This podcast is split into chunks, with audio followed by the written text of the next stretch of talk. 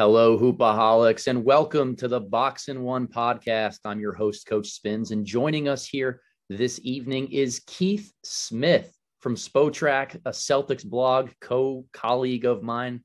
Keith is incredibly involved in covering the NBA, always does a fantastic job of bringing both an analytical background on what's going on the court, as well as the contract, the nitty-gritty on the front office side. So we're here to pick his brain about two of the teams he covers most closely, the Boston Celtics and the Orlando Magic, as well as COVID mania, the litany of moves that are going on in the world right now. It's impossible for me to keep up. I don't know how Keith does it, probably a lot of coffee and sleepless nights, but regardless, we're thrilled to have him here. Keith, how are you doing? I'm doing well. Thanks for having me, man. Yeah, of course. Of course. So there's a tradition around here with the Box in One podcast that we start by asking all of our guests the same question. And Keith, you are no exception to the rule. So we got to fire this one at you. You're up 3 with 5 seconds to go, and it's the other team's ball. Do you foul? What is it that you would instruct your team to do? Are they shooting? I assume they're in the penalty. Yes. Yeah, we'll go with that assumption. Yep. Where's the ball? I think for this one, NBA purposes, if we're talking about it, it gets advanced to half court. So we'll go with that since you're an NBA guy. Got it. So as long as you're not going to foul the guy as he's catching and going into a shooting motion and risking a 4-point play, I foul. And that's a change for me. I used to be a play it out guy. I didn't like the idea of fouling, but now I think there's too many times these teams, the offensive team seems to almost blow it by catching it with their back to the basket. And to me, that you got to foul then. Just put them at the line, play it out, and let it go. Yeah, I think more than anything, the coaching background in me says to continue to practice whatever you do and be very, very explicit with your players on what those situations are. So you tend to be in the majority. There have been a few more guests that have said foul as opposed to not foul.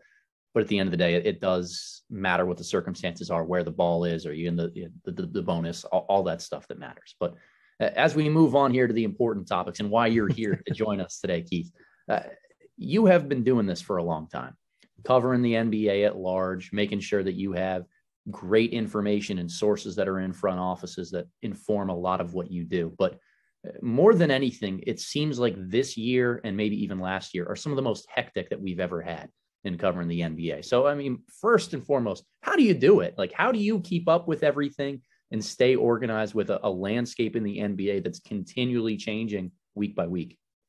It's a good question. It depends. I tend to be a pretty good multitasker. I can do a lot of things at once, which is massively beneficial in this job. Now, my wife and daughter would tell you I don't do that well, but that's a conversation we can have at another date. But it is, I feel like for me, I'm very organized with the things that I do. So if I like to have a routine in my day. So one of the first things I do is I get up in the morning. I generally get my daughter off to school.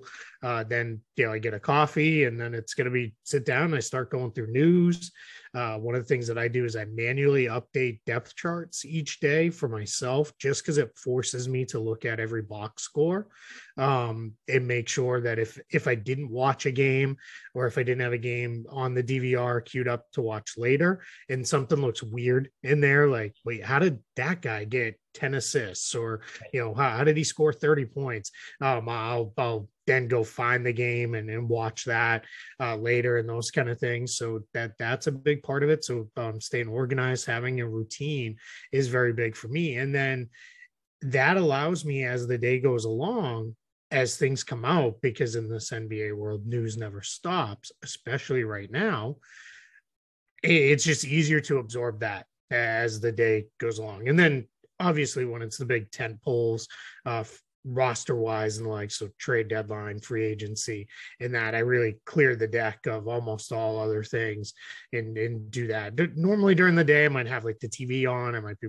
to have something running in the background, but it's usually something I've seen a million times, like The Office or something like that. Just, it's just background noise and something to look up at and look away at from the computer for a few seconds. But during those temple times, it's just me. I might have a little music playing for the background noise, but that's it. I'm dialed in and locked in on my phone, on the computer. I'm texting people. I'm going back and forth and trying to figure out what's going on with things. And then I always have my cap sheets open. That's it's something that is consistently open on my computer. I never have it closed. I have an offline version that I use all the time, and then go from there. So that's probably a little bit longer of an answer than you're looking for, but those are some of the things I find that really help me. It's funny. It takes me back. I'm having horrible flashbacks of when I was a college coach and I would wake up in the mornings and just check the transfer portal every day. What new names are in here? Who's looking to move? Who might be in our targets? That was every morning. So yeah. Yeah, it's a little like that. Yeah, it's a little like that. Like I get up because I don't just look at the NBA transactions. I'm looking at what's going on around the world to try and see, and generally just, oh, did this guy pop up there? Because it's just something I like to be aware of. Just, when somebody comes out and says, hey, can we sign player X? Is he available? I like knowing, is he or not? And then I've gotten really good at knowing, geez, that's a good question. I generally know where to look to find that if I need it and those kind of things. And there's a lot of great sites out there. I always shout out my original home, realGM. It's just, treasure trove of information. Everything you would ever want to know is there in some form or fashion.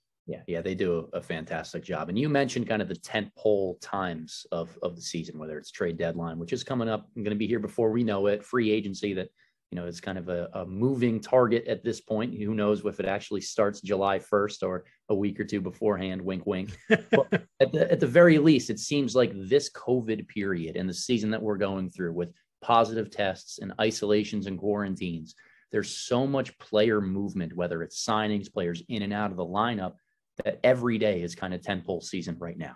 So for me, more than anything, in trying to step back and look at this season on a broader scale, it's got to be so taxing on the players, first and foremost, the coaches who are having to game plan and scheme and figure out what to do when they don't know who to rely on day in or day out, and they're shipping new players in on a frequent basis. And all of this constant player movement and signing is really hard to keep track of. So, I mean, you come at this from a front office perspective, and I quite frequently. How do you think front office execs are really viewing their own teams and players? Like, is there anything you can really take away from the product that we're watching in terms of, how much faith they have in the team that they've put together? Yeah, that's a really good question. And this all came to a major head just as the trade window opened. Right. December 15th is the unofficial start of trade season, because that's when the vast majority of the players that can be traded or that signed over the offseason rather can be traded. So that opens up that trade window. It runs roughly 2 months till this year. It's February 10th for the trade deadline. So what I think we're seeing is front offices have kind of taken the last couple weeks, and they're almost in a way throwing them out the window a little bit, because it's just, who knows who you're going to have. It's not front office wise, but I was texting with a coach that I've become pretty friendly with, and he's like, it's a mess. He's like, we can't do practices. In the NBA, I think it gets overstated how often teams practice. I think people have this sense that it's like their high school, right? Where you played and then you went and practiced the next day, and then maybe the next day and then played. It's very rarely like that. The day in between games, there might be a walkthrough, but it's generally going to be players are getting treatment. There's going to be some film work done. Individual work will get done. And then the guys who don't play very often, which is not everybody right now, because these rosters are such a mess, those guys will go a little harder. They might play some 3-on-3, maybe even 5-on-5 with the coaches getting involved. And they'll go kind of hard, while the rotation players are just kind of getting through it. And shout out Damon Stoudamire for the Boston Celtics. That's it, yeah. Lighting guys up last week when he was playing some practice. Love exactly, yeah. So you'll see those guys out there, getting some run in. And then what ultimately beyond that happens is, it's when you get 2 days off in a row or more, that's when you really get in there and get a good practice in. And that's when it'll be, you know, one of those 2-hour practice sessions where it's a lot of stuff and you're doing things. And then day of, shoot around becomes really important for a lot of teams. If you're not on a back-to-back, because if you're on a back-to-back, you don't do shoot around. You just, you know, get back in the gym for the game the next day. But if you've got time and you can do a shoot around, that's when you'll install things. Teams generally don't put in very much opponent specific stuff in the regular season because there's just not time. It's you're focused on you and what you do, but you'll install a few things. It'll be, you know, hey, this team likes to run sideline pick and roll in this situation, you know, with 10 seconds under the clock, they'll go to this. And they'll put in those wrinkles. Or if it's, you know, hey, we want to, you know, run this kind of junk zone defense tonight to throw a team off. They'll add those at shoot around. And like you said, a lot of this comes through film study as opposed to on-court walkthroughs and full practices where they're getting live reps at lower levels, like where I coach at high school or as we've done in college in the past. When you have an opponent coming up, you walk through on the floor exactly how you want to guard it. You may get reps for a day in practice and teach your scout team how to run those actions. Those aren't things that they're necessarily doing at the NBA level. It's almost all film work sometimes. Yeah, there's just no time. And in shoot-arounds when you walk through it at most. And then, but right now, this is a long way into answering your actual question. This COVID-related stuff, there's no practices. Nobody's doing practices because it's, hey, we're trying to keep everybody healthy for games. And on the next part is, there's very few shoot-arounds. Teams are canceling their shoot-arounds left and right because, again, it's let's just get to the game. That's where we're trying to get to. I mean, we saw in the Boston game last night, we're recording this on Tuesday, on the Monday night game against the Wolves, Greg Monroe was signed, met Chris Finch about 2.5 hours before tip-off, and Chris Finch basically said, yeah, we're going to keep it simple for you. You know, run post-ups, run high post actions on offense, and then on defense, we're almost always going to be in a 2-3 zone when you're in the game and just play in the middle and do your thing. And that was the extent of Greg Monroe's time. And then of course he went out there and tore up the Celtics and played really well, which is a whole other thing. Right. But that's happening all over the league right now. Teams are throwing some guys in there. It's, you know, getting guys in there. So it's really made a mess of these last couple of weeks. That said, there are teams that are looking at it as, hey, we're evaluating our deeper bench guys. Do we maybe have a guy we didn't really think we had? And wow, he's really showing something. You know, some teams have done really well with that. The team I always credit with this over the last several years has been the Miami Heat. They, because of out of necessity, they've gone deeper into their bench than a lot of teams. And every year they seemingly find a guy who can play. It was Duncan Robinson a couple years back. Then it was, you know, Max Strus, Gabe Vincent. Then right now, Omer Yurtseven is playing really well. That they're, you know, plucking these guys out and getting them in the lineup. And it's been big. So that's something that teams are putting a little more weight on versus just the, you know, hey, throw it all away. None of it matters. Cause that's not necessarily true. It's dependent on situation. And look, their wins and losses are at stake at the end of the day. Like, it still does matter because it's going to have an impact on standings at the end of the season. And I always think about what I term the law of unintended consequences, right? There's all these protocols, there's all these changes going on in the league, and you have to do whatever you can to keep your players safe and abide by all of these rules that the union and the league are setting. But there's opportunity for these guys, whether they're G League guys, end of bench NBA guys, players that are on two ways, to prove themselves as an asset, to make sure that they leave a positive taste in their coaching staffs and their fans' mouths, whatever they can do to find their way back or to a greater role in the league. And that's been probably the biggest takeaway from all of this is, yeah, from a team standpoint, you probably can't get a great feel for this or that, but we're going to have much clearer views of which players are next in line for greater opportunities, who might become a priority for free agency or trades in the upcoming windows. Like, these guys are earning themselves money, or in some cases costing themselves money, by how they perform in these situations. Yeah, I mean, we've seen Alfonso McKinney, NBA veteran. He's been around for a few years, but he played so well for the Bulls that the Bulls signed him to a standard contract and waived a player in Alizé Johnson that they already had under contract, because it was basically, McKinney's been pretty good for us. We don't want to let him get back on the market, because these G League call-up guys are all free agents. I think that's been missed a little bit. I know Celtics fans who we interact with quite a bit, both of us, they were asking, why is Boston not getting Théo Pinson and Luke Kornet and some of these other guys? And the reason is they're NBA free agents. They're allowed to join whatever team they want. And part of it is the Celtics got hit with COVID just a little bit later than a couple of other teams. So they missed out on a few guys in the early wave. And then it was also, if you're Théo Pinson, you're looking at it and saying, man, I might really have a shot at sticking with the Mavs. So I'm going to go to the Mavs because that might be pretty good for me. If you're Luke Kornet, you're probably looking at it and saying, wow, they don't have any bigs right now. A lot of them are out. Maybe I have a shot at really getting something going here. Maybe I can stick here and make this roster versus I already went to training camp with Boston and they cut me once already. And then they all know they can return to the G League because that's 99% of what happens after a 10-day is a guy returns back to the G League and back to the team he was with, and they'll be there. Now, some people have said that should be more formalized, like Major League Baseball and this and that. And it's a little tough. I tend to be a little bit more pro player here where I feel, hey, that's, then we got to really start paying these guys better and you got to do all these different things, because if you're going to restrict their ability to move and earn deals and those kind of things, then you got to really pay them more. And if we do that, then that's fine. Then everybody knows what the deal is and you get into it that way.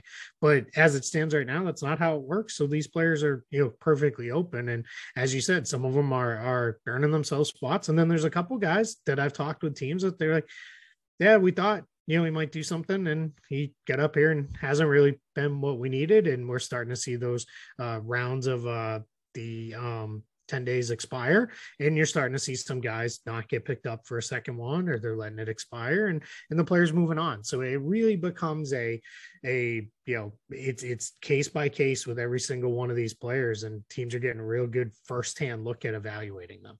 Well, I want to take your point on kind of the MLB model and kind of run with it here, because I would anticipate, and I had this conversation with a couple scouts and somebody affiliated with the front office today, and talking about kind of the long-term ramifications of COVID, because it's hard to know when lifestyle is going to go back to quote unquote normal, right? Sure.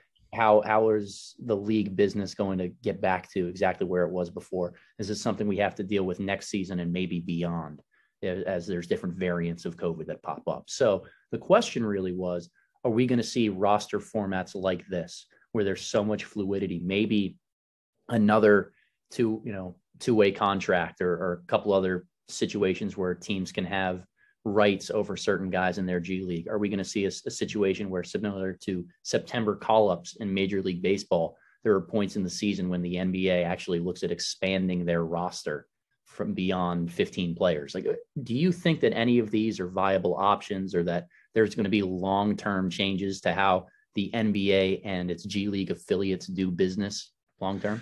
I do. I think there's a couple things that factor in. One is everyone around the league on both sides, the league and team side and the player side, feel extremely confident that there's going to be a lot of new TV money coming in, because the one thing that's still raking in big money is live sports, right?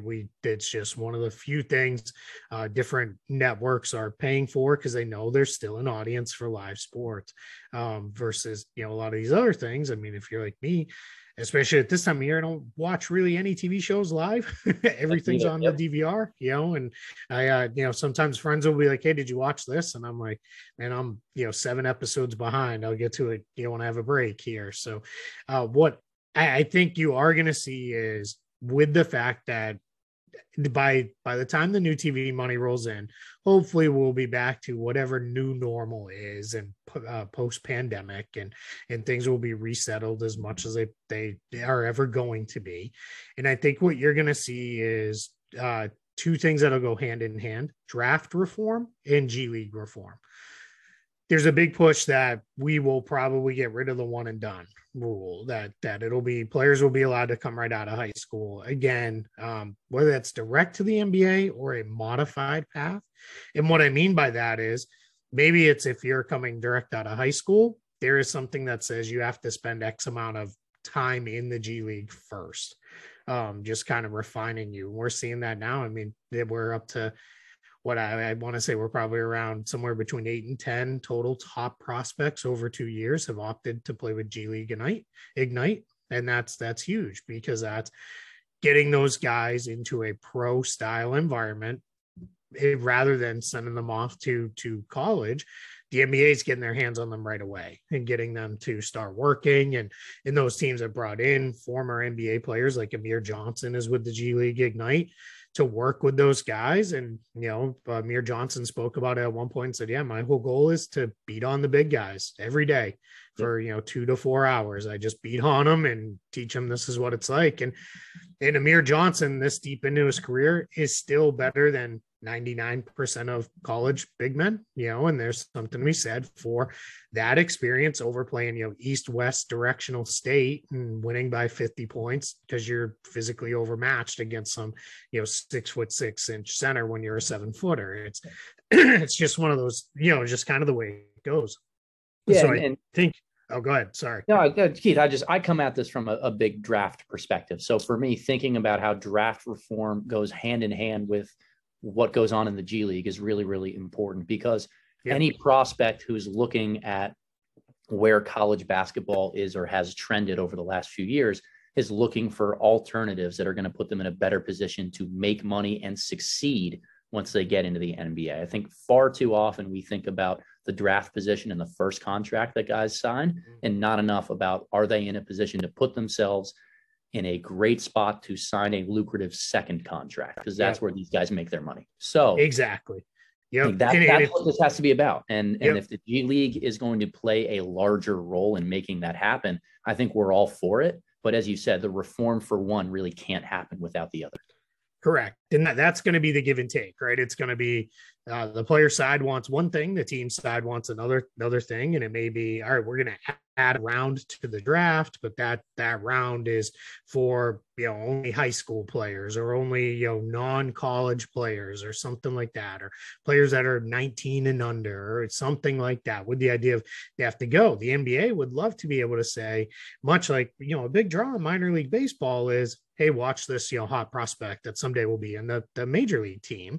They'd like to be able to progress the guys through, hey, they're going to be in the G League, you know, and let's use the Celtics as an example. They're going to be at this, you know, this kid we just drafted is going to be in Maine, you know, and we know for certain you can go watch him there and, you know, see him, and you're going to feel an attachment to him. And then that attachment goes there. A big part of it though, is they got to get all 30 teams have to have a G League team first. And that's going to be a push right now. We're almost there. We only get 2.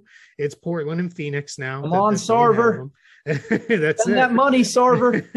Had one and then sold it. And then it moved, and then the Nuggets picked up the remaining left behind team. But so that'll be a thing, right? They'll Portland really is the one that they know they're going to probably have to drag kicking and screaming, because Portland is all along has been like, we believe in our own development here, and you know, O'Shea's gone now, so maybe that'll start to change, and they'll, you know, look at all right, we could have our own team, but get to 30 teams. Maybe there could be a point then where maybe the Ignite has served its purpose and it moves on, because now these kids are going to their individual teams. But I do think that's going to happen. I think you're going to see draft reform. I think you're going to see G League reform. I think you're going to see a more true minor league system. I don't know that it'll ever be like baseball. You're not going to have multiple levels like that. That's not probably going to be a thing. And I know it just also too, I mean, the rosters aren't that big. And then I think the other part of it is it's just going to be, I don't know that it'll even be all the players on your G League roster belong to the NBA team in some form of rights. It'll probably maybe be 3 or 4 of the guys, but that's better than what it is today, where it's maybe 2 and then a guy who's been sent down on assignment or something like that. And how I would see this playing out is if there's a third round that's ever added or different additions onto the draft. To me, it would end up being, you draft them directly into your G League organization. Yeah. You maintain their rights so that no other team can sign them. But if you bring them up to your NBA team, you have to clear another roster spot in order to make that happen. and then their salary gets triggered to a different level. So yeah, absolutely. All of those concerns. Yeah. And the league would like to not have these draft and stash overseas if they can avoid it. Just because, again, you'd rather have the guys there. And the biggest change we've seen with the G League beyond the expansion of it is teams putting their G League team very close to the NBA team. The vast majority of them now are within a drivable distance, like Boston to Maine. It's a couple hours. The Orlando Magic, where I live, their G League team's in Lakeland, and that's only about, an hour or so down the road from them. And that actually really helped them in this COVID situation, because they were able to take four players right off the Lakeland Magic team and bring them right up on hardship deals, and that was quite frankly kept them from having a game postponed. Now you could go a different direction and say maybe the game should have just been postponed, but that's a whole other conversation to have. But yeah, it is, we're going to see a lot of this stuff continue to tweak and change and adjust, and it's going to be fun to monitor. But I think that's going to be one of the major changes, if not this next CBA, because it may be too quick for that, but I think the one after that, or there'll be let's table this and we'll come back to it. And that's the biggest thing that the two sides have done really well over the last several years, even pre-pandemic and pre-bubble. Their working relationship has improved so much that they've gotten through a lot of things. And then they've even said, all right, let's put that aside and we'll come back to it. And then they've come back to it. And then just obviously they've really strengthened the relationship working together through the pandemic and the bubble season and all these things. Well, both sides are pretty much in lockstep on, all right, this is where we want to go. And then I think both sides very much realize something that I learned a long time ago. A half watermelon is better than a whole grape. And so let's just keep things moving, because everything's pretty good right now. Yeah. Yeah. No doubt about that. And look, a lot of changes that could be coming down the turnpike, but more than anything, we need Phoenix and Portland, baby. Let those G League affiliates spend that money, spend money to make money, as I always say. But you mentioned the Orlando Magic. So time to move kind of into the current NBA product portion of this. And again, Keith, I come at this podcast a little bit more from a draft perspective, where a lot of my focus and attention goes. So the Orlando Magic, one of the younger teams in the NBA, starting on a rebuilding process, have some younger guys. And just as somebody who covers the team, watches a lot of their games and lives close by, where are you at with their young roster construction, or at the very least, what feedback can you give on some of their younger players and where the organization is at with them? Yeah, I think as a kind of general overview, it's a little messy, but that's okay. They know where they're at. When they decided last year, we're going to trade Nikola Vucevic, we're going to trade Aaron Gordon, to trade Evan Fournier. Basically, somehow Terrence Ross was the only guy who was left behind. As I tweeted on trade deadline day, I tweeted out the Will Smith meme of him just looking at the empty living room, because that's really what it kind of felt like. But they said, all right, if we're doing this, let's do it. Let's really tear it all the way down. And Jeff Weltman and John Hammond got that approval from Alex Martins, the president of the team, as well as team ownership of, all right, we believe that this is the best way. Let's do it. And I think their approach was, let's just focus on asset collection first, and then fit can be a focus later. And I think that's the right way to approach a rebuild. Right? Is Orlando's roster construction right now ideal? Absolutely not. They have 1 million guards. They have two bigs that overlap ideal positions. And then they have, let's be positive and say Jonathan Isaac makes it back. So they've really kind of two forwards you feel pretty good about, and one in Chuma Okeke, we'll see. So and none of the guards are really true wings. They're all more kind of one-ish guys, I guess, kind of 1.5s in a sense. So it's not ideal, but they know it. And they're just kind of taking the approach of, hey, we're going to sort through it. We'll figure out who can play, and then we'll move from a position of strength, ideally, later, and do that as we worry about fit, because I think they know. But who cares if you have a great fitting roster when you're going to win 20, 25 games at most? That doesn't matter. It's all about, where are we going with this? So I think their approach has been really solid. They've still got some, I like to call them bonus draft picks, extra draft picks that they have coming, plus their own draft picks will probably pretty good for a couple of years, but we're starting to see now that they're getting a little bit healthier. Now some things are going to have to sort out because it's just going to be really hard for Jamal Mosley to get all these guys minutes that you kind of need to see on the floor. Yeah. And look, I think your commentary on their process is exactly how we align on this. You can't build a house until you know what your pillars are going to be, right? Yeah. So there's no point in going through and trying to put together this blended roster if you don't know who the star players are going to be. And look, they drafted Jalen Suggs, a guy that I'm incredibly high on, with the intention of him being one of those pillars. That's somewhat slow start. I don't think that necessarily takes away from his high ceiling and the faith that the organization has in him. You know, they have a lot of what I would call like BB plus players, guys that they've drafted or taken in this younger process who are without a doubt good enough to be part of a contending team someday down the line. I think Cole Anthony scores the ball really well. Franz Wagner is a fantastic kind of front court do-it-all connector piece. Mo Bamba has been a lot better this year as a shot blocker and somebody who can stay on the floor for longer stretches. Wendell Carter Jr. deserves to be in a rotation. Jonathan Isaac, as we talked about, is like a potential defensive player of the year candidate when he's at his very best. A lot of really good rotation pieces, but I don't know if they have one go-to offensive hub yet. And I don't know if they necessarily have enough scoring with all of the combination of their pieces to be able to win themselves a playoff series down the line. So the fascinating part of this, as they are accumulating all of these assets, trying to prioritize how to give them minutes, is, who do you bail on first? And when is the appropriate time to let somebody walk away, to pull the plug, or try to trade them for a future draft pick down the line that could mesh better with the core that develops? Yeah. And that's the really hard part for them now is, I think their hope, right? I mean, everybody's hope is, especially when you draft a guy in the top, let's say 10, that they're going to hit the ground and you're going to be like, holy crap, rookie of the year, this guy's awesome. And right. There's our franchise guy.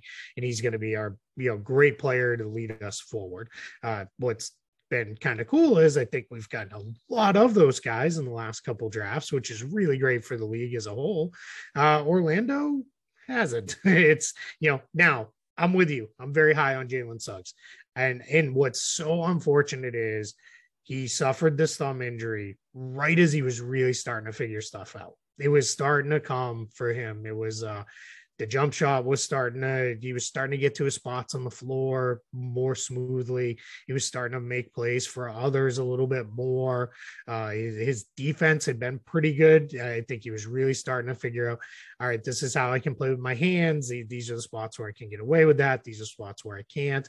A lot less having to think all the time and just letting his natural athleticism shine through. So that part, really unfortunate.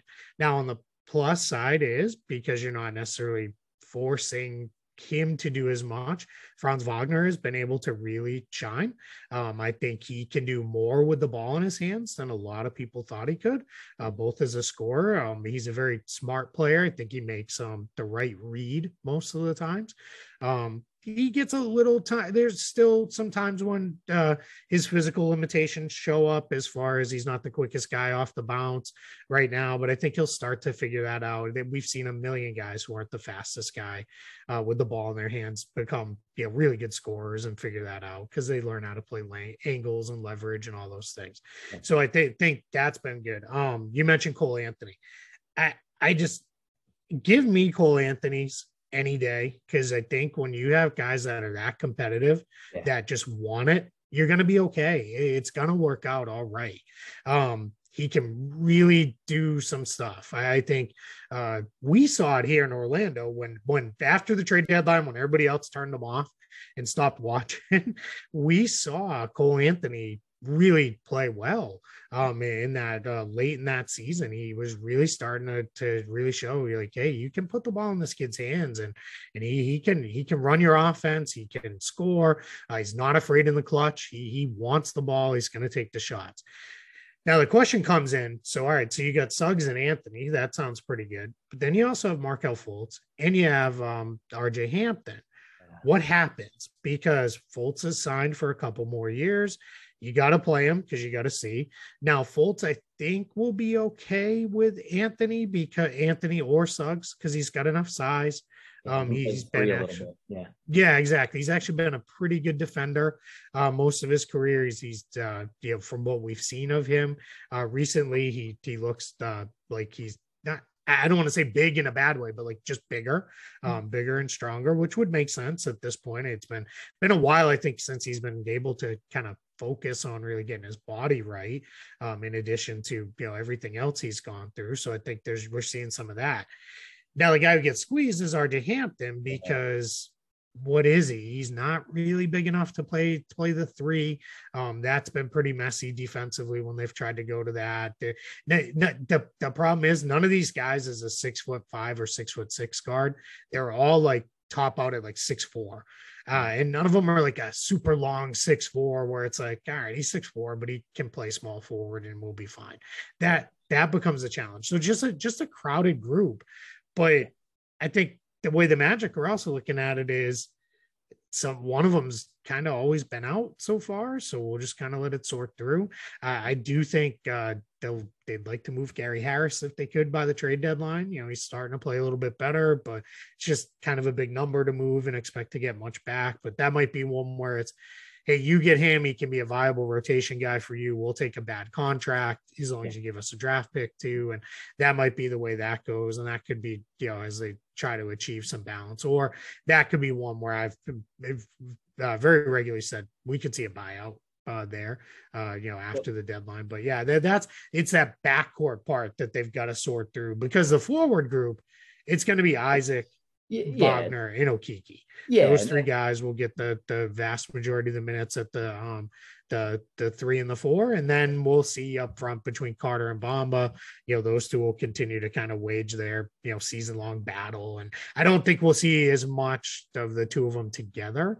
That's been more a necessity thing, but it's actually kind of worked okay. It hasn't been, you know, absolutely horrible. So we'll see where that goes. Yeah, we'll hit on the two bigs in a second. Now, we just actually earlier today we published an article on R.J. Hampton, kind of being the third wheel on the Orlando Magic, and you know, he's not even 21 years old yet. Yep. And it seems that every stop that he's been at, he's been jettisoned into more of an off-ball role because he's kind of the tallest of the guys that they have that are multiple guards.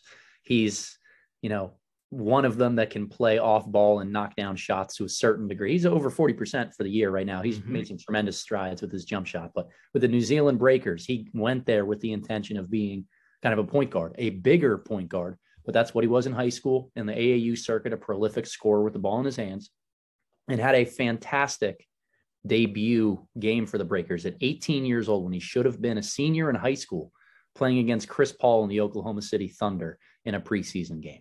And then all of a sudden the Breakers said, now we have two 30-year-old veterans. We're going to put the ball in their hands. We're going to move Hampton off ball because that's how we think we can win games this year.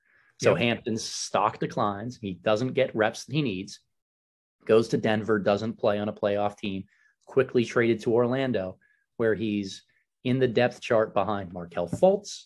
He's behind Cole Anthony, who was selected, I think, 9 or 11 spots ahead of him in the 2020 draft. So clearly Orlando favors Anthony over Hampton. Otherwise, they would have taken RJ. And then they draft Jalen Suggs just a few months later. And it leads me to believe that this is going to be perhaps one of those guys who's a casualty of a rebuild situation, somebody whose development is not prioritized in comparison to others. And as a result, we never get to see exactly what he can be at his best. Now, Hampton has been pretty poor as a finisher at the basket this year. There's no two ways. You're being kind. There's no two ways around that. Yeah. But you also have to believe that somebody who can play with the ball in their hands a little bit more is going to have the confidence and a longer leash to play through some of those mistakes is really what rebuilds like this are about. And it's tough for me to sit by and watch Hampton be that one guy who's squeezed from it. Because, I mean, really, there's no way around it. Anthony's been good, and Suggs is kind of the future pillar. That's why you brought him in. But it's so hard for me to see 20-year-olds who fall victim to circumstance in this regard. Yeah, and that's the tricky part, because as we just said, those four guys, I'm taking Gary Harris out of the mix, but those four guys, Anthony, Suggs, Fultz, and Hampton, all need to play. They're all similarly sized. Anthony's the smallest of the group, but the other three are roughly the same size. But again, none are really big enough to move up to the four now. Yeah, or move not the four, the three. They're definitely not big enough for the four. But they're not even really big enough for the three. Now, maybe you get away with that if you're playing Bamba and Isaac out there, or Carter and Isaac, because those two will cover up for a lot of, you know, stuff that happens. And you could maybe get a little funky with the, we'll you know, play some really, you know, heavy ball pressure defense, maybe even do some little bit of pressing and trapping and those kind of things. Cause you look can at get the there, Cleveland model, right? Yeah, with, exactly. With just opposite. Yeah.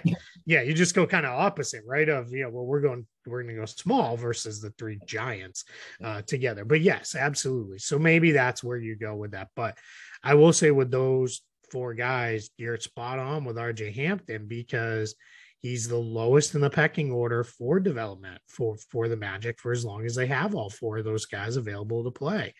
He's getting his time now because Suggs is hurt and Fultz is out, but presumably they'll both – Fultz probably going to get back here sooner rather than later, it sounds like, and then Suggs will be back at some point. We got our kind of first pseudo update just tonight in there before their game, and it was just it's coming along slowly for him. Now, that's probably somewhat team-driven because I don't think they're exactly pushing it too hard, but we'll see, you know, where that goes. But, yeah, my thing is I would like to see them kind of at post-trade deadline because by then I assume Harris – will either not be on the team or not part of the mix or whatever. And same with Terrence Ross as well, because he'll probably either be gone or you're just, you know, moving on. You've still got 96 backcourt minutes. So get all four of those guys in there. Probably not 24 minutes each, but there's enough time for them all to play at least 20 minutes a game. And then just go and run. And if, you know, if you want to get them up closer to 25, maybe closer to the 30 range, just play three of them together because what are you going to do, lose? Oh well, yeah. Right, that's who cares, that doesn't matter. But you also don't want to eat away from Wagner's on ball time because I think they've really like seeing what they see there. They still want to see what you can get more out of Chuma Okeke, you know, and kind of see is there's something more there for him. And then, you know, when Isaac gets back, you got to get him touches because you're trying to really develop. He's the closest thing right now on the roster that you feel like maybe could be an all-star here, you know, sooner rather than later. But yeah, you just got to keep working. I mean, I guess that's the main way to put it is go, but you have to, you can't just let them fall completely by the wayside because there's still too much value there to just kind of say, see you later. Yep. No doubt.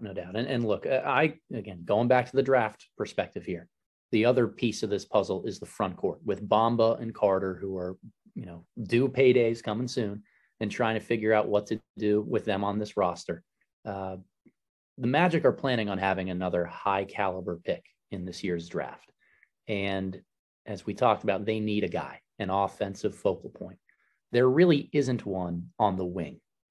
Nope. There's not going to be that one guy in this draft class that can come in and play the three or you know, be a smaller perimeter bound four and do exactly what they need. The only possibility of that might be Jabari Smith out of Auburn. And he's getting talked about right now as potentially the top overall pick. So if you don't end up at one, what do you end up doing? And one of the names that comes up is a guy maybe like Chet Holmgren or Paolo Banchero out of Duke. The three of them, Smith, Holmgren, and Banchero, are being talked about as that clear top three. And if Orlando lands in there, they're adding another bigger body to the mix. And I'm really curious to see how that potentially is going to really impact negotiations or decisions that they make with Bamba and Carter, because from a talent perspective, you have to value the younger guy, especially with where they're at in their franchise building stage. But what do you end up doing with either of those two guys? Yeah, so here's your thing that I think you hope and pray that you can get Smith. And then if you got to take one of the two centers, you do it and just, you know, you kind of say, all right, that's where we're going. Wendell Carter, they signed. They signed him to a contract extension. So and it's a good one. It's pretty team friendly. It starts a little high, but then it declines each year. By the time it's done, he will be making, let me just double check to make sure I'm going to say this correctly. Yeah. We're making 10.2 $9 million and it's in the fourth and final year. And that's going to be less than the, that'll be less than the mid-level exception at that point. He should be well worth that. If nothing else, as a high-end backup big man by that point. If you're in a position where you have to draft one of the two centers, you're probably going to see what's out there from Mo Bamba in a sign and trade. You know, do you move on from him? What does it look like? His tenure here in Orlando has been pretty messy. The hope very much was that him and Nikola Vucevic would be ships passing in the night. As Vuce aged out, Bamba would be ready to step up, and then they would go, and then Vuce got better and started playing at an all-star level, and Bamba got buried, and Bamba did not play well and did not look very good. There was a point when the team was making the playoffs those couple of years where it was very clear Kem Birch was a far better option trying to win games than Mo Bamba was. This year, he kind of came in with a little bit of a renewed focus. He's not saying it, the team's not saying it, but I very much believe that had Carter not gotten the contract extension, I don't know where Bamba would have been. And I think it's been a little bit more of Carter got paid. I'm going to show you that I should have got paid too. Like I should be on that list. Yeah, that's fine. Right. That's what I want. I want my guys to be, you know, I want them out there battling, you know, and doing that stuff. And I think the hope is when Jonathan Isaac gets back, and they're not going to push Isaac. I'd be surprised if he plays back-to-backs all year long. Whenever he does return, he'll probably, you know, be out there about every other game or so. It'll just be one of the two of them will come off the bench eventually and probably be Bamba because Carter's been healthier and more available. He's also just got a little bit more well-rounded of a skill set. And then we'll see. Mo's a tough one because in a lot of ways you can convince me that he's the ideal modern center because he blocks shots and can shoot with range. His hands are still a mess though. He can't finish a pick and roll for the life of him. Passing is just an absolute disaster. Doesn't, you know, he's got to go up with a shot or immediately move the ball into a set read. If you take him out of that, it's going to be bad. Can't do anything as far as even putting the ball on the floor for a dribble. And his post game, which I realize I'm a dinosaur here, right? But it's pretty non-existent. He doesn't have anything he can. He's not going to drop a shoulder power through a guy and get a layup, which Carter goes to quite regularly, nor is he going to drop in there with like any kind of jump hook or anything like that, which is what Robin Lopez lives off of now. Lopez more now trending towards the more old school sweeping hook more regularly, but it's basically he's going to shoot jump shots. And at some point you look at that and say, okay, cool. So you're Dwayne Dedman, what's the value of that? Are you, a worse Miles Turner, far worse Miles Turner? Okay. I mean, that still has value, but that's a, $5 million a year backup big man, and that's, where we can go. So he's got a lot more to show for me. So I would not let his presence by any means dissuade me. If one of those Brincaro or Holmgren is out there, go get them because those guys are awesome. And it looks like they're going to be really, really good pros. Go get them and see you later, Mo Bamba. Good luck wherever you go next. Cause it's, that's harsh, but we both know that's just how it works. The business, man. That's really how it is. And speaking of business, I think we got to move on to the team that you and I both cover for business, which is the Boston Celtics. Do we have to? I think there's an old. I think I'd rather talk opera. Orlando for like another 2 hours. There was a soap opera I remember growing up, As the World Turns, and right now, as the world turns with the Boston Celtics, every single day is a different drama. Whether it's trade rumors and unhappy fan bases, to games that they should be winning that they're not, to playing incredibly well against some of the NBA's most high caliber teams, there's really no way to make sense of this team. And I don't think that that's an Ime Udoka issue because it's something that we saw last year. It's probably something we've seen dating back a couple years at this point. But Keith, no one covers the Celtics closer than you do right now. What the hell do we make of this season so far and where this team is at? And if I knew that, Spins, I'd probably be making millions of dollars, and I'd be fixing it and cleaning it up and getting them moving on towards banner 18. There are times, like you said, when this team, it just all kind of clicks and you're like, There it is. Now, yes, everybody has those games, right? I mean, the Magic went in and beat the Nets, you know, in Brooklyn, right? You know, just to go back to there. I mean, Oklahoma City has been, well, I guess beating the Lakers twice isn't a, you know, massive accomplishment because they're not playing great out, but you know where I'm going.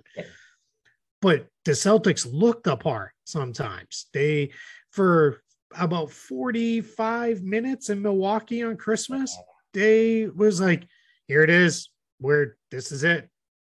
This shorthanded group is taking it to the box, and they're going to get this win that nobody expected. And then they, you know, lost that one. And that one was kind of like, well, all right, let's not freak out. They're missing a whole bunch of guys, and it's the defending champs at home on Christmas. But then they go out and absolutely fall apart late and lose to the Minnesota Wolves. And I'm doing that in quotations because it was not the Timberwolves roster. No. That Timberwolves team played two rotation players, Jaden McDaniels and Michael Beasley. Yep. That was it. None of their other guys are regular rotation guys. Josh Okogie doesn't play every night anymore. Jordan McLaughlin doesn't play every night. Jake Layman doesn't play every night. Greg Monroe, we already mentioned, was only joined the team a couple hours before the tip. It was just a mess. So when I look at it, there's no easy thing to point to for what's wrong, because sometimes it's effort.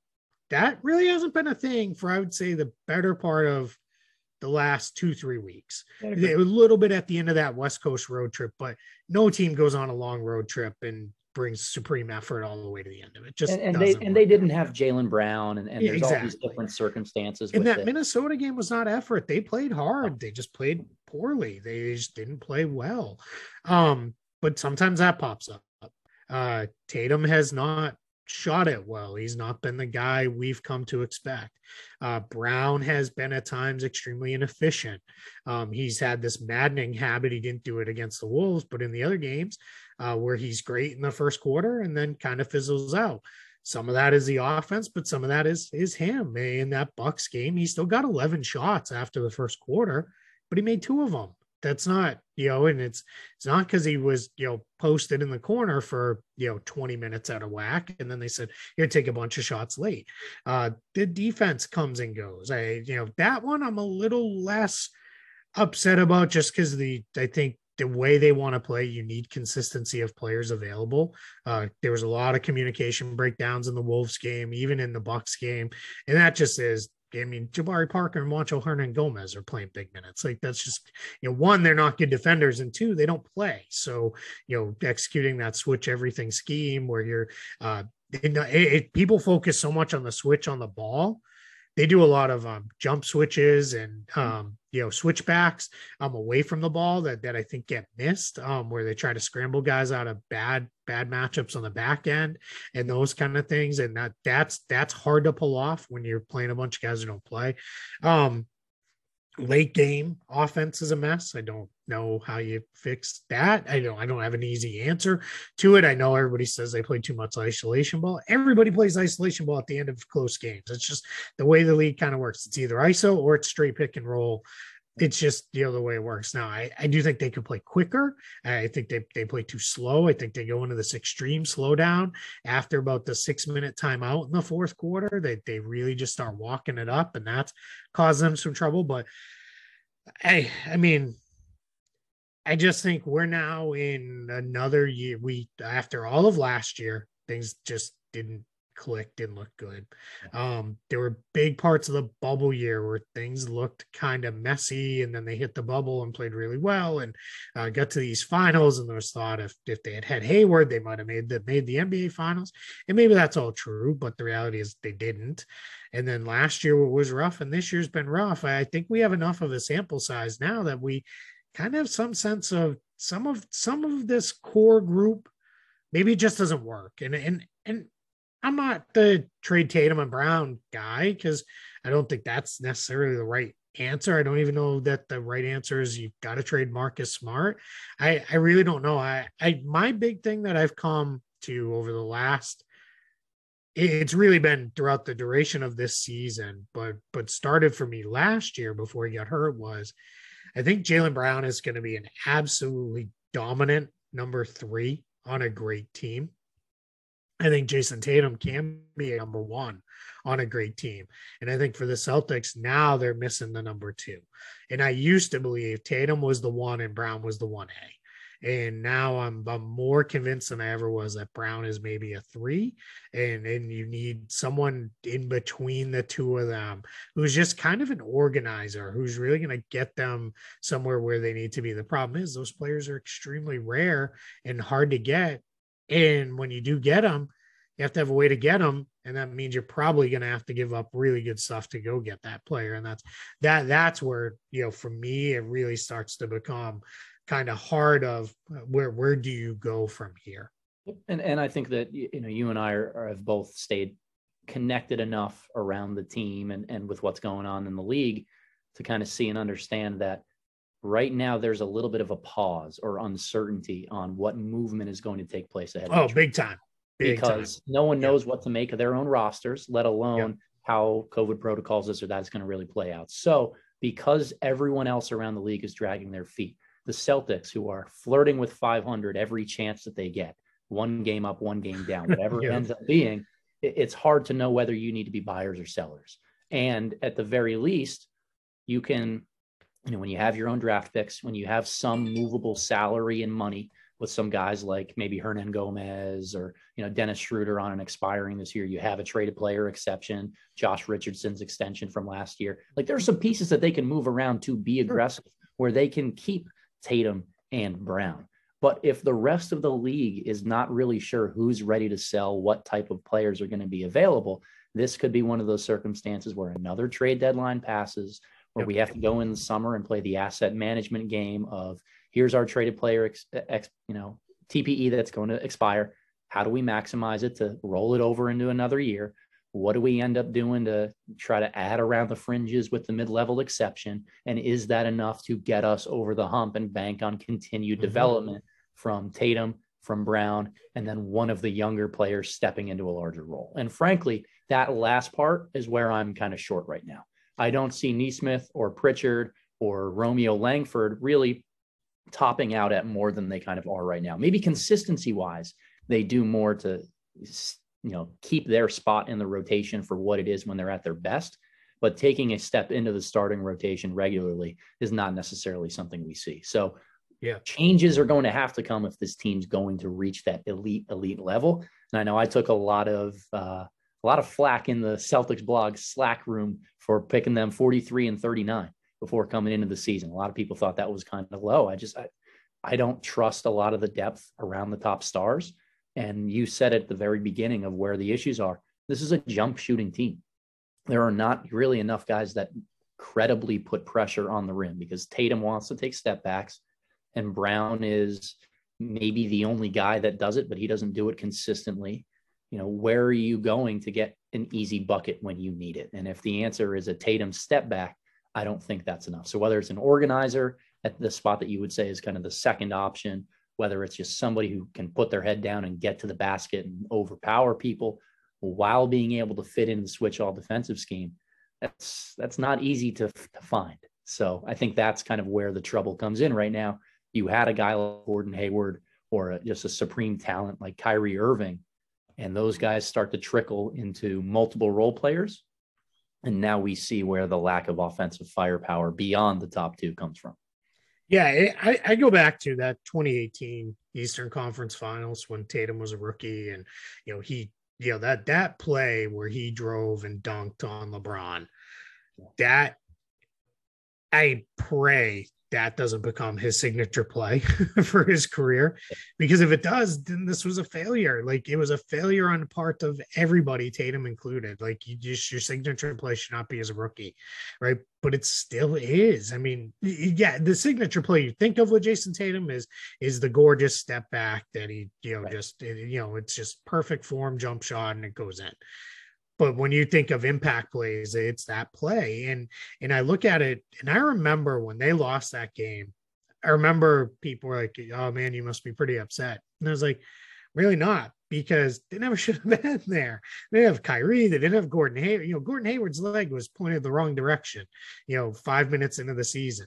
Kyrie Irving, you know, went out with a knee injury. They played a game where Al Horford legit played point guard because they didn't have any point guards available. And that team was so fun because they were just, they got after it. They played hard every single night. They really defended.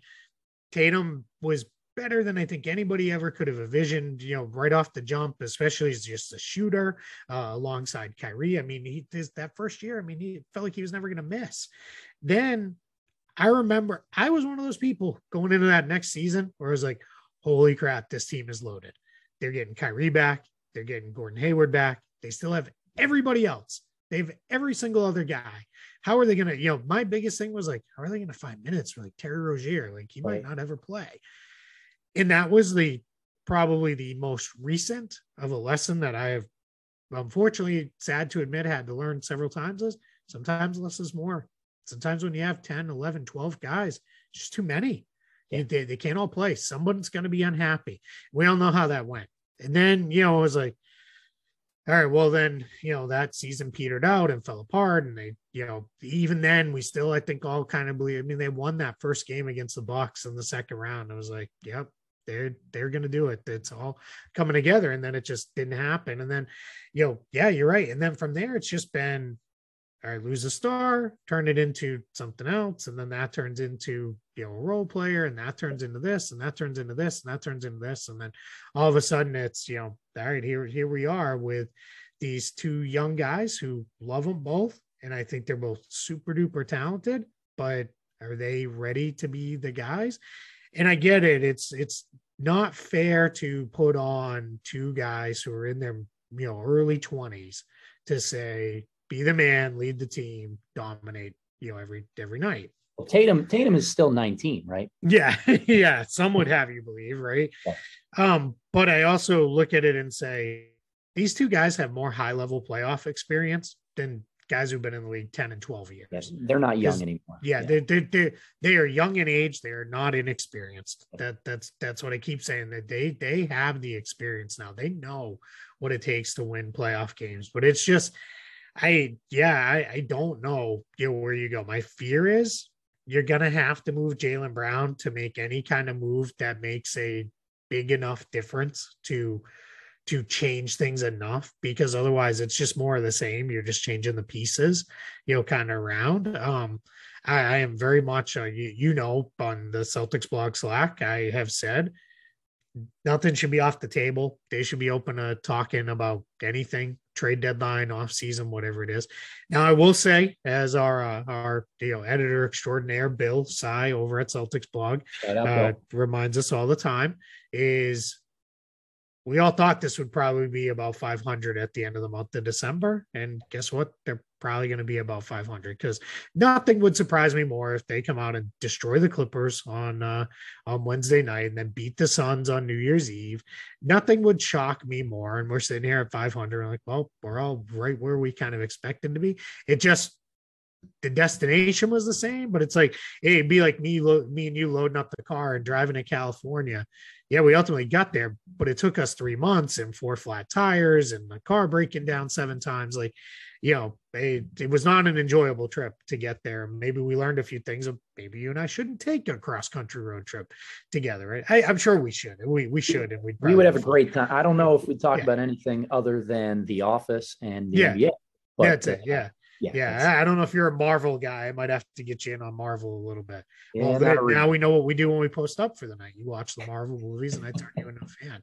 But yeah, man, we're getting to where we thought we would be. It just is. It's just been very messy getting there, and I think my biggest takeaway is be open to change. Probably more so with change we didn't expect to be open to when the season started. All right, then. Interesting final words there from Keith Smith. And again, before we get you out of here, some quick Q&As that we get from some of our listeners here. As long as they're not Celtics related. We have one that's Celtics. That's fine. Related. I'm only teasing. We did kind of mention it here. It's from Austin Hill. He wants to know, why can't the Celtics find ways to close out games? Is there a common trend that you notice here? Like for me, you said ISO ball. I think more than anything, a common misconception is that the Celtics are the only team that does that. Yeah. It's isolation or pick and roll to get to an isolation. But again, for me, it's the lack of pressure on the rim that their ISOs really result in jump shots and tough contested jump shots, as opposed to an ability to bully your man in the rim. Yeah, I'm going to agree with you, and I'm going to add, I think they play too slow. I think they walk the ball up the court. By the time they're getting into actions, there's about 18 seconds left on the shot clock at best. By the time you're really getting into something, then there's about 10 seconds left, and they're consistently forced into a late clock shots. And I just, yeah, that's, it just makes it so hard to get anything. They just don't get anything easy. Yeah. Well, Lazarus Jackson on Twitter, great guy out there, wants to know. Yeah. Pistons guy, right? Yeah. Oh yeah. Pistons guy. Yeah. And what do you think his question is going to be about here? Yep. He asked, what do the Pistons need more of long-term next to Cade Cunningham and in their core? Shooting or athleticism? That's a good question. I'm going to say shooting. I think they've got enough athleticism. I think they have I think Isaiah Stewart is super athletic. I think Sadiq Bey is athletic enough. I think some of their guys off the bench, like a guy like Hamidou Diallo, that's, you know, really what he brings. I tend to believe you can never have enough shooting. And if you're going to have a guy like Cade Cunningham, who ideally his, you know, game is going to involve breaking down defenses, getting to his spots on the floor and finding shooters. Somebody needs to more than shooters, you need makers. And I think that's for me, I'll go with that. Yeah, it's funny. I tend to lean more athleticism, but at least looking in this draft class, I don't know if I see a great athlete to pair with Cade Cunningham. So it makes me kind of give a cop-out answer of ideally athleticism, but this year, probably more shooting. SMB 500 asks, can the Philadelphia 76ers be a championship threat this season, even if they're unable to find a trade for Ben Simmons? My quick answer, no. Keith, where you at? Yeah, no, they just don't have enough. We've seen it now for half a season. They just don't have enough to get there. They're not a special defensive team anymore like they were with Simmons, and they don't have they haven't added enough offense. So they can be good. I think they can win a playoff series, maybe even two, if everything breaks right. But I can't see them getting to the finals. Interesting. And last question from Adam from the block, and I swear that's not me. He wants to know, which long-term core do you like the best? Houston's, Oklahoma City's, or Orlando? Keith, I'll let you go first. Oklahoma City. They're starting with the best player with Shai Gilgeous-Alexander. I really like Josh Giddey. I think he's really fun. And then I think they've hit on a couple guys who will be at the very least good role players like Jeremiah Robinson Earl. I still believe in Théo Maledon. I think he can be a high level backup point guard. I think Trey Mann's an interesting player. So yeah. And I mean, and then they've still got a billion draft picks. So I just, you know, I know that's not part of their core right now. But yeah, I got to lean with them. Just it's mostly SGA for me that pushes that way over the top. But I really like Josh Giddey a lot too. It's funny. I tend to lean one of Houston or OKC. I think with, obviously, as you said, the Thunder have the best player. I really, really like the pairings of Şengün, Usman Garuba, and Jalen Green. That class that they put together this year really stands out to me, but I think that they were behind where Oklahoma City was just by the fact that the Thunder had Shai Gilgeous-Alexander from a couple of years ago. Yeah, so I worry Garuba is never going to be able to play. I don't think he's going to put it together offensively enough to play. Yeah, we'll see. Yeah, but man, Alperen Şengün. Now, if you put him on OKC like he probably should have been, that would be, you know, vault them, you know, way ahead of these other two teams. That was the goofiest trade that I still don't understand, because the two picks they got are probably never going to be really good picks. So they didn't need two more picks. So I could go on a full rant for that for the next hour, because I didn't like that decision. Let's save that one for the next podcast. Keith, always a pleasure chatting with you, but thank you so much for coming on. Let the people know, what do you have coming out soon? Where can people find you and follow you? Just plug your own stuff before we get you out of here. Yeah, if you're interested in Celtics coverage, after every single game, I have it's generally 10 takeaways. This time around, it was one takeaway because I went on a little bit of a rant of this is just it's decision time, or at least start thinking about it. But 10 takeaways from the game. I pull clips. I find themes from the game that I like to hit on. I try to hit the. I will put the super duper awesome highlights out there, but I try to pick up stuff that you're probably not going to see anywhere else. Maybe especially if it's something different from a player like Aaron Nesmith a couple games ago, pulled an off the dribble jumper behind a pick and roll. It's not something he's done a lot of, so I made sure to get that in there with that. And then over at Spotrac, we're gonna have a lot of stuff coming, trade deadline stuff coming out really over the next month. We'll start hitting that very heavily, and then within probably before that and then after that, we'll be doing a projected cap space because the summer of 2022 is just right around the corner. We're going to be there before we know it, so we'll be doing a lot of looking forward stuff over there, and then of course some review stuff on the heels of the trade deadline, and then Celtics will do some trade deadline stuff and that too over at Celtics blog. But yeah, that's where you can find the primary stuff for me. And then on Twitter at Keith Smith NBA. Be forewarned, I tweet a lot.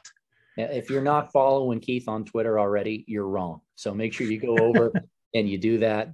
Again, Keith, thank you so much for joining us. Just a reminder to you and everybody else out there, #ban the take foul. We'll see you next week, and thank you all for joining us.